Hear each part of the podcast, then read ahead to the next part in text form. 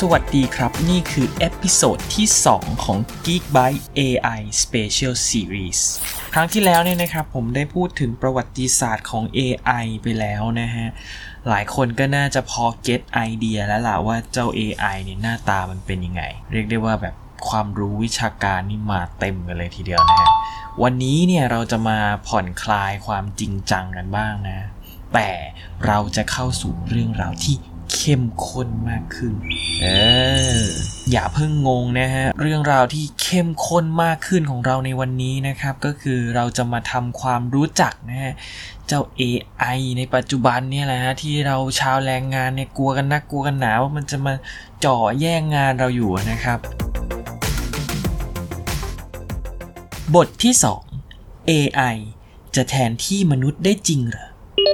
ก่อนหน้านี้นะฮะมีการขึ้นเวทีร่วมกันนะครับของโคตรมหาเศรษฐีแห่งวงการเทคโนโลยีนะครับสองท่านนะฮะอย่างคุณแจ็คหมานะครับแล้วก็อีลอนมัสก์นะครับเขาออกมาดีเบตเรื่องนี้กันอยู่ประมาณ 50 นาทีนะฮะอีลอนมัสเนี่ยบอกว่าในท้ายที่สุดเนี่ยนะครับมนุษย์จะพ่ายแพ้ให้กับคอมพิวเตอร์ในทุกๆทาง Oh no! เออ ปังไหม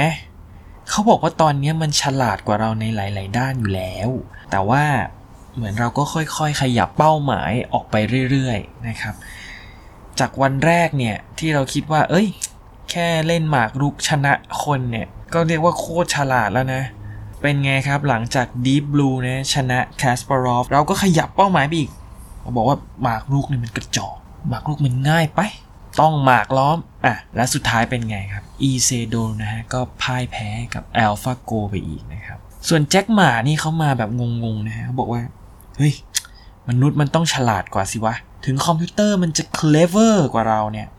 แต่เราอะ smarter นะ อืม ในความหมายก็คือ ถึงคอมพิวเตอร์เนี่ย จะรู้เยอะประมวลผลเก่งแต่ประสบการณ์ชีวิตเนี่ย ทำให้เราแตกต่างแล้วก็ฉลาดกว่ามัน จริงๆ ที่เขาดีเบตกันนี่มีเนื้อหามากกว่านี้เยอะนะครับ ใครสนใจลองไปหาฟังดูได้นะน่าสนใจมากๆนะครับ แต่ว่าที่ผมพูดถึงเนี่ยแค่จะบอกว่า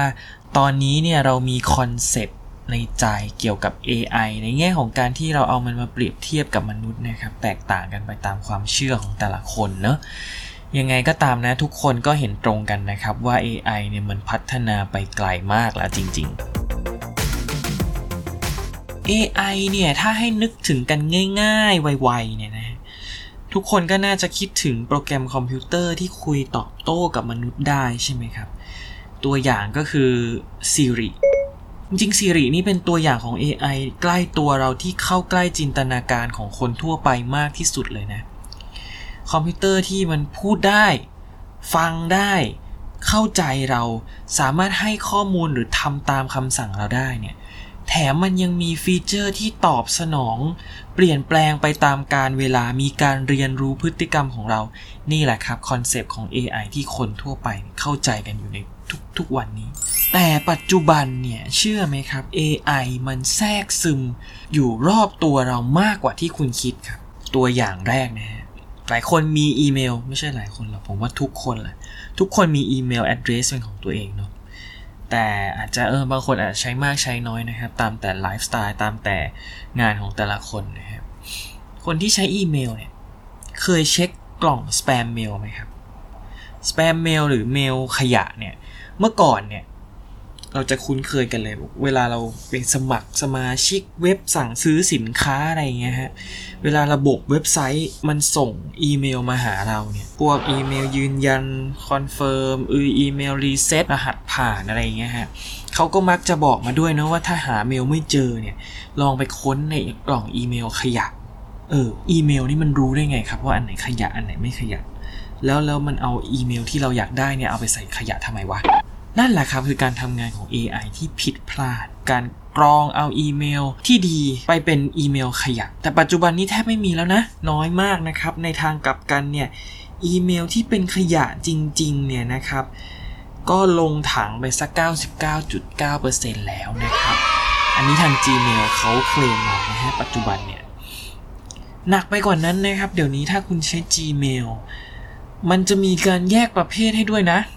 ว่าอันนี้เมลสำคัญนะอันนี้ส่งจากคนนะอันนี้เป็นระบบ auto นะ อันนี้อีเมลโฆษณา อันนี้เป็นอีเมลที่คุณไปสมัครเป็น subscription ที่ส่งเข้ามาเป็นประจำแค่นี้ไม่พอนะฮะ มันสามารถบอกได้ด้วยนะครับว่า อันนี้เป็นเมลตั๋วเครื่องบินนะ อันนี้อีเมล confirm โรงแรมนะใน Gmail เนี่ยนะครับ ถ้าคุณจองตั๋วเครื่องบินนะครับผ่านเว็บไซต์แล้วมันมีการส่งอีเมลยืนยันกลับมาที่คุณเนี่ย Gmail มันสามารถ detect ได้นะครับว่าอีเมลแต่ละอีเมลที่ส่งมาเนี่ยเฮ้ยอันเนี้ยมันเป็นตั๋วเครื่องบินนะ มันเป็นการ confirm ตั๋วเครื่องบินนะ มันก็จะเอาข้อมูลในอีเมลนั้นนะ ถึงแม้ว่าเรายังไม่ได้เปิดมันเลยก็ตามนะครับ เพิ่มเข้าไปในปฏิทินได้ด้วย ว่าเอ้ยคุณมีบินวันนี้กี่โมง กี่โมง สนามบินไหนถึงสนามบินไหน นี่แหละครับคือ AI AI ที่ทำงานอยู่เบื้องหลังระบบอีเมลแต่บางคนอาจจะยังไม่ค่อยได้ใช้อีเมล อาจจะไม่ค่อย get อันนี้สิน่าจะใกล้ตัวคุณมากกว่าสำหรับ Facebook ครับ Facebook คุณอัพรูปภาพต่างๆ เนี่ย เมื่อก่อนเนี่ยต้องมานั่งแท็กเพื่อนใช่ไหมครับ แต่ว่าเดี๋ยวนี้เนี่ยสังเกตแล้วมันจะมีระบบแท็กอัตโนมัติ มันแท็กให้เอง ช่วงแรก ๆ มันขึ้นมาที่มัน auto tag เนี่ย โอ้โห ผิดกันระนาวใช่ไหมหน้าคนนั้นไปเป็นหน้าคนนี้เหมือนคนนั้นเหมือนคนนี้ แต่เดี๋ยวนี้สังเกตอัพไป มันถูกมากขึ้นเรื่อยๆ เปอร์เซ็นต์ความแม่นยำดีขึ้นเรื่อยๆ แน่นอนเทคโนโลยีนี้ยืนพื้นบนพื้นฐานของ AI แล้วก็ neural network แน่นอนครับ ฟีเจอร์นั้นคุณอาจจะชอบนะ แต่มีอีกฟีเจอร์หนึ่งที่คุณฟังแล้วอาจจะแอบรู้สึกกลัวมันได้นิดหน่อยนะ เพราะว่ายิ่งคุณใกล้ชิดกับ Facebook ด้วยการมีปฏิสัมพันธ์กับแอปพลิเคชันมากเท่าไหร่ ยิ่งโพสต์มากเท่าไหร่ ยิ่งแชทใน Messenger มากเท่าไหร่ ยิ่งกดไลค์มากเท่าไหร่ มันยิ่งรู้จักคุณมากเท่านั้น มันก็สามารถที่จะแสดงโฆษณาที่ตรงกับความต้องการของคุณได้มากเท่านั้นเหมือนกัน ข้อดีมันมีเยอะนะฮะ ถ้าเรายอมรับความจริงว่า Facebook มันไม่ใช่องค์กรการกุศล เราจำเป็นที่จะต้องดูโฆษณา เราก็คงอยากที่จะเลือกดูโฆษณาที่ตรงกับความสนใจของเราเนะเช่นถ้าคุณชอบกล้องชอบถ่ายรูป คุณอาจจะอยากดูโฆษณาแบรนด์กล้อง คุณชอบเล่นเกม คุณอาจจะอยากดูโฆษณาเกม โฆษณาร้านเกม มากกว่าพวกครีมบำรุงผิวที่คุณไม่ได้สนใจ ในทางกลับกันคนขายเขาก็สามารถเข้าถึงกลุ่มเป้าหมายที่ถูกต้องตรงจุดได้มากขึ้นนะครับ แต่ข้อเสียก็คือ เราจะรู้ได้ยังไงครับว่าข้อมูลที่ Facebook ได้ไปจากเราเนี่ย ยิ่งมันรู้จักเราดีมากๆมากขึ้นเนี่ย สุดท้ายข้อมูลมันจะไปตกอยู่ที่ใครครับ มันจะตกอยู่ในมือใครได้บ้าง อันนี้มันก็เป็นความเสี่ยงเหมือนกันนะครับในเรื่อง privacy อีกตัวอย่างหนึ่งแล้วกัน เอาที่มันเข้าใจง่าย ๆ หน่อย ทุกวันนี้วันหนึ่งเรา Google กันกี่ครั้งครับ อย่างผมนี่ไม่มีวันไหนเลยนะครับ ที่ไม่ search Google มันมีหลายเรื่องมากๆที่เรา อยากจะรู้ในแต่ละวันนะไม่ว่าจะเป็นความรู้ข่าวสาร เรื่องชาวบ้าน หรือว่าหลาย ๆ ครั้งนะครับที่ทุกคนใช้ Google กันเนี่ยบางทีมันเป็นเรื่องง่าย ๆ ที่เราอาจจะรู้อยู่แล้ว แต่มันนึกไม่ออกอะมันติดอยู่ในหัวนิดมันไม่ออกสักทีเราเซิร์ช Google ด้วยคีย์เวิร์ดอะไรง่าย ๆ ใส่เข้าไป มันออกเลยเฮ้ยมันเรียกอะไรนะเอ๊ะมันสะกดยังไงนะ ทุกวันนี้เอะอะเราก็เซิร์ช Google หมดนะฮะ แล้วรู้สึกไหมครับว่า Google มันฉลาดขึ้นเรื่อยๆ มันสามารถเดาเราได้มากขึ้นเรื่อยๆ บางทีเราสามารถอัปโหลดภาพภาพหนึ่งขึ้นไป ให้ Google หารูปของสิ่งนั้นมาให้ได้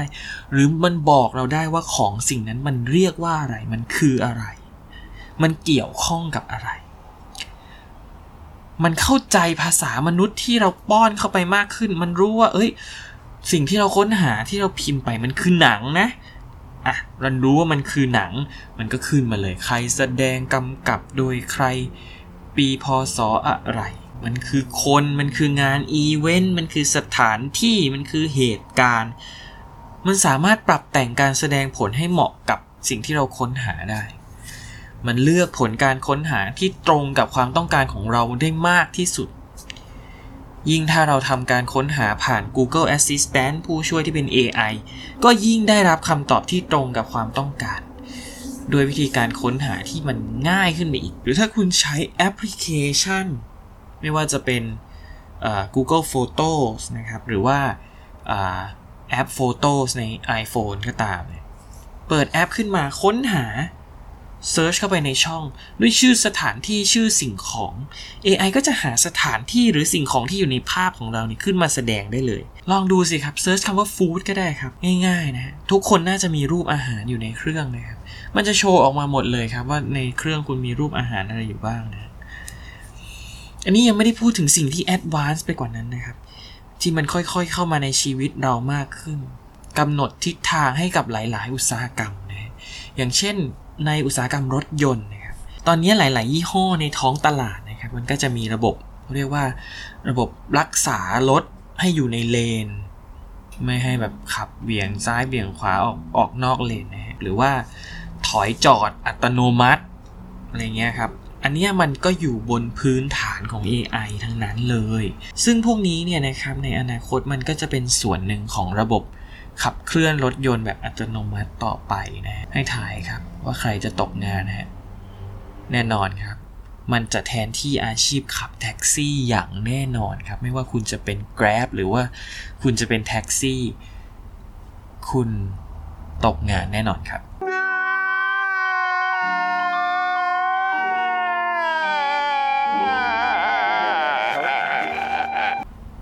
เห็นไหมครับผมยกตัวอย่างแบบ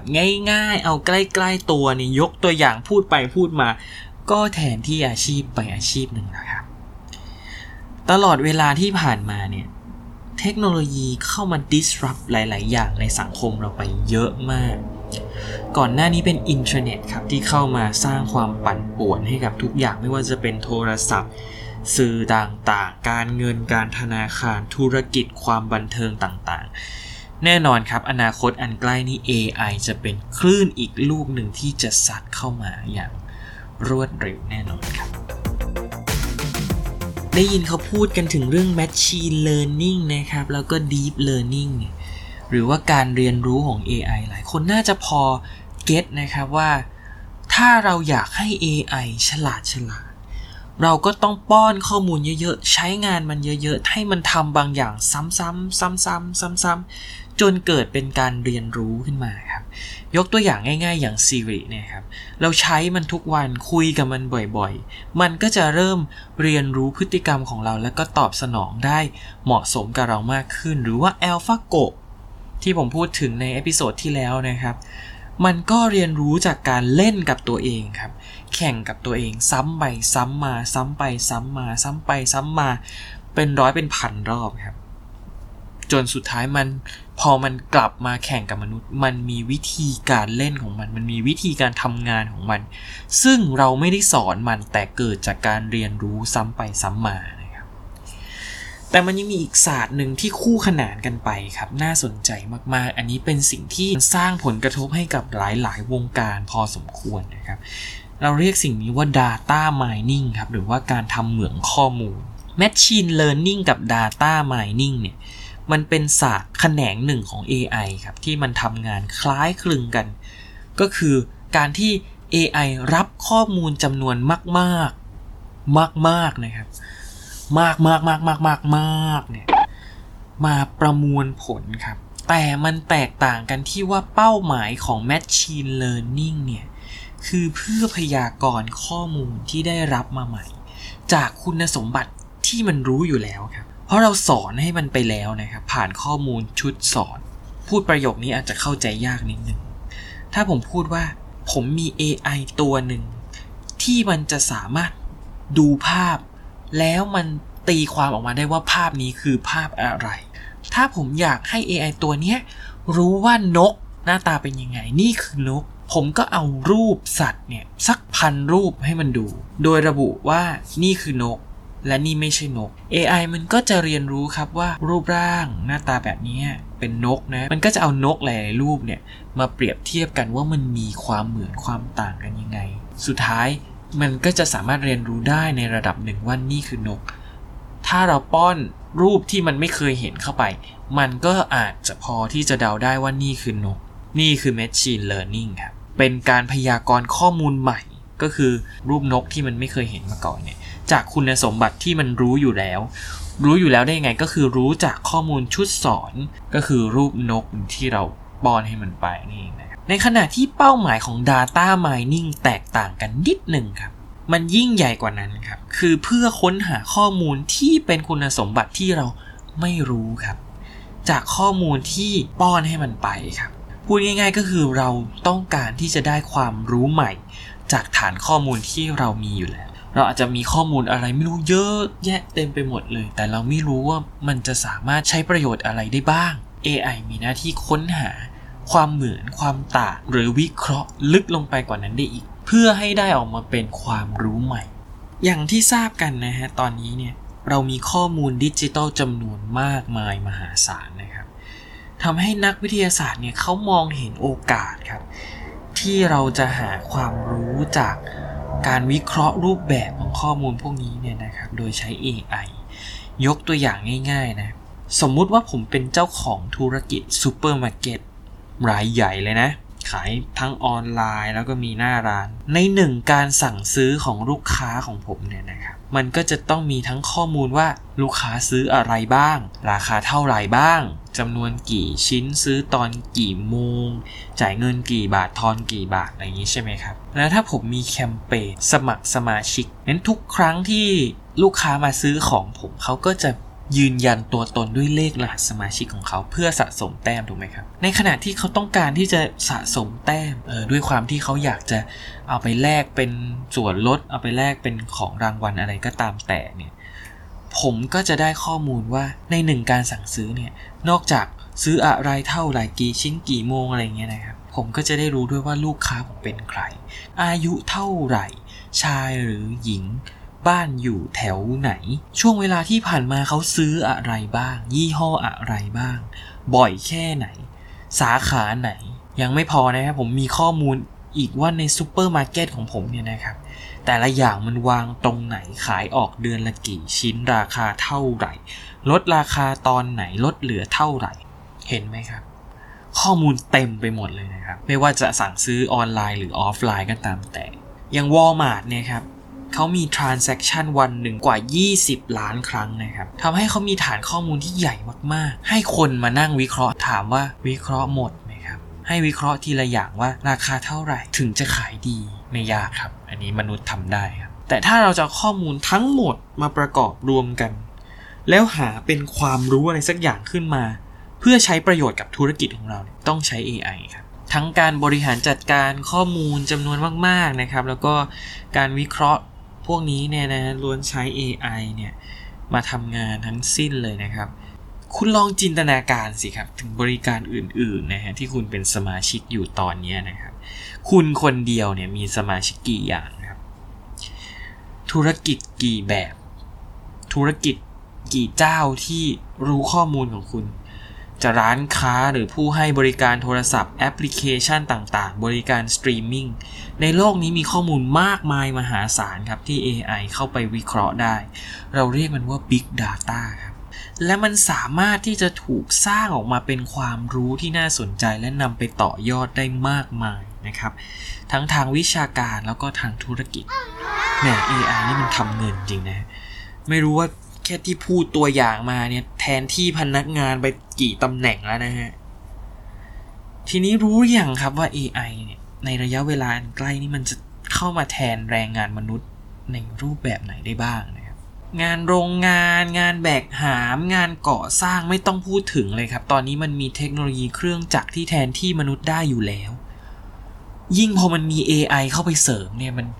มันยิ่งเพิ่มประสิทธิภาพในการทำงานของเครื่องจักรได้มากขึ้น เราเพียงแค่รอวันที่มันจะมีราคาถูกลงจนมันสามารถนำไปใช้ได้อย่างกว้างขวางเท่านั้นเองครับ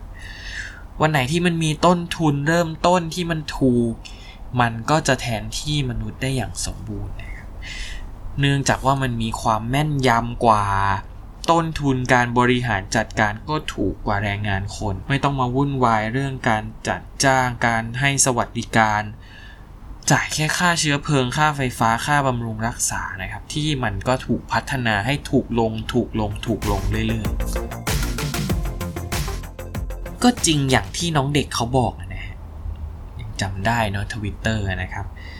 พวกงานวิเคราะห์ งาน logic งาน routine อย่างงานเอกสารงานข้อมูลต่างๆ หรือแม้แต่การขับรถจากจุด A ไปยังจุด B เนี่ย มันถูกแทนที่ได้ด้วย AI แบบง่ายๆ ชิวๆเลยครับ และมันจะถูกแทนที่อย่างเต็ม steam แน่นอนภายในเวลาไม่นานนะครับ อันนี้ผมมั่นใจมากๆ ราะในวันที่มันแม่นยำถึงขีดสุดเนี่ยมันจะแม่นยำกว่ามนุษย์ และที่สำคัญก็คือมันไม่ต้องมาวุ่นวายกับเรื่องสวัสดิการ ไม่ต้องมาวุ่นวายกับเรื่องการดีลกับคน ไม่ต้องมีสหภาพแรงงาน ไม่ต้องมีป่วย ไม่ต้องมีลากิจ มีคนทำงานทุกวัน ด้วยมูลเหตุที่ว่ามาทั้งหมดเนี่ยนะฮะงานรูทีนที่ไม่ต้องอาศัยความคิดสร้างสารรค์และงานโลจิกพื้นฐาน เป็นของ AI แน่นอน ฟันธงครับ อันนี้ถือว่าน้องเด็กวิเคราะห์ได้ดีนะครับสอดคล้องกับการศึกษาของ McKinsey Global Institute นะครับในปี 2017 อันนี้รายงานไว้น่าสนใจมากครับ เขาบอกว่าราว 50%ของงานในปัจจุบันเนี่ย อันนี้นับเป็นงานย่อยๆนะ สามารถทำได้แบบออโต้แล้วนะ ด้วยเทคโนโลยีที่มีอยู่ในปัจจุบันเนี่ย ไม่ว่าจะมี AI หรือไม่มี AI เป็นพื้นฐานเนี่ยนะครับ ย้ำว่าในปัจจุบันนะฮะ ไม่ใช่อนาคตอันใกล้หรืออะไรนะ เราไม่ได้พูดถึงสิ่งที่กำลังพัฒนานะครับ 6 ใน 10 ของอาชีพที่มีในปัจจุบัน มีเนื้องานอย่างน้อย 30%ในอาชีพนั้นๆเนี่ยที่มันแทนที่ได้ด้วยเครื่องจักรเขาทำนายกันครับว่าในปี 2030เนี่ย จะมีคนตกงานจากการถูกแทนที่ด้วยเครื่องจักรมากถึง 15%หรือ 400 ล้านคน และจะต้องมีการเปลี่ยนสายงานไปเลยจากสถานการณ์ที่ว่านี้ถึง 3%คิดเป็น 75 ล้านคนทั่วทั้งโลก อันนี้ทดไว้ในใจก่อนนะครับ เราจะอ้างอิงผลการศึกษานี้อีกครั้งนะครับใน episode ถัดๆไปนะฮะ แต่ก่อนที่เราจะสรุปไปว่าน้องเด็กเขาทำนายได้เก่งกาจยิ่งนักเนี่ยนะ อีก part หนึ่งของประโยคที่ผมอ่านได้จากทวิตเตอร์เขาเนี่ยเขาบอกว่าต้องเป็นสายงานครีเอทีฟถึงจะอยู่รอดในยุค AI เออ หารู้ไหมครับว่าในวงการนี้เขาก็มีการพัฒนา AI ที่สามารถสร้างสรรค์ผลงานทางศิลปะได้เหมือนกัน ใน episode หน้านะครับ เราจะมาดูกันว่า AI จะฉลาดถึงขนาดมาแข่งขันกับมนุษย์ที่มีอาชีพ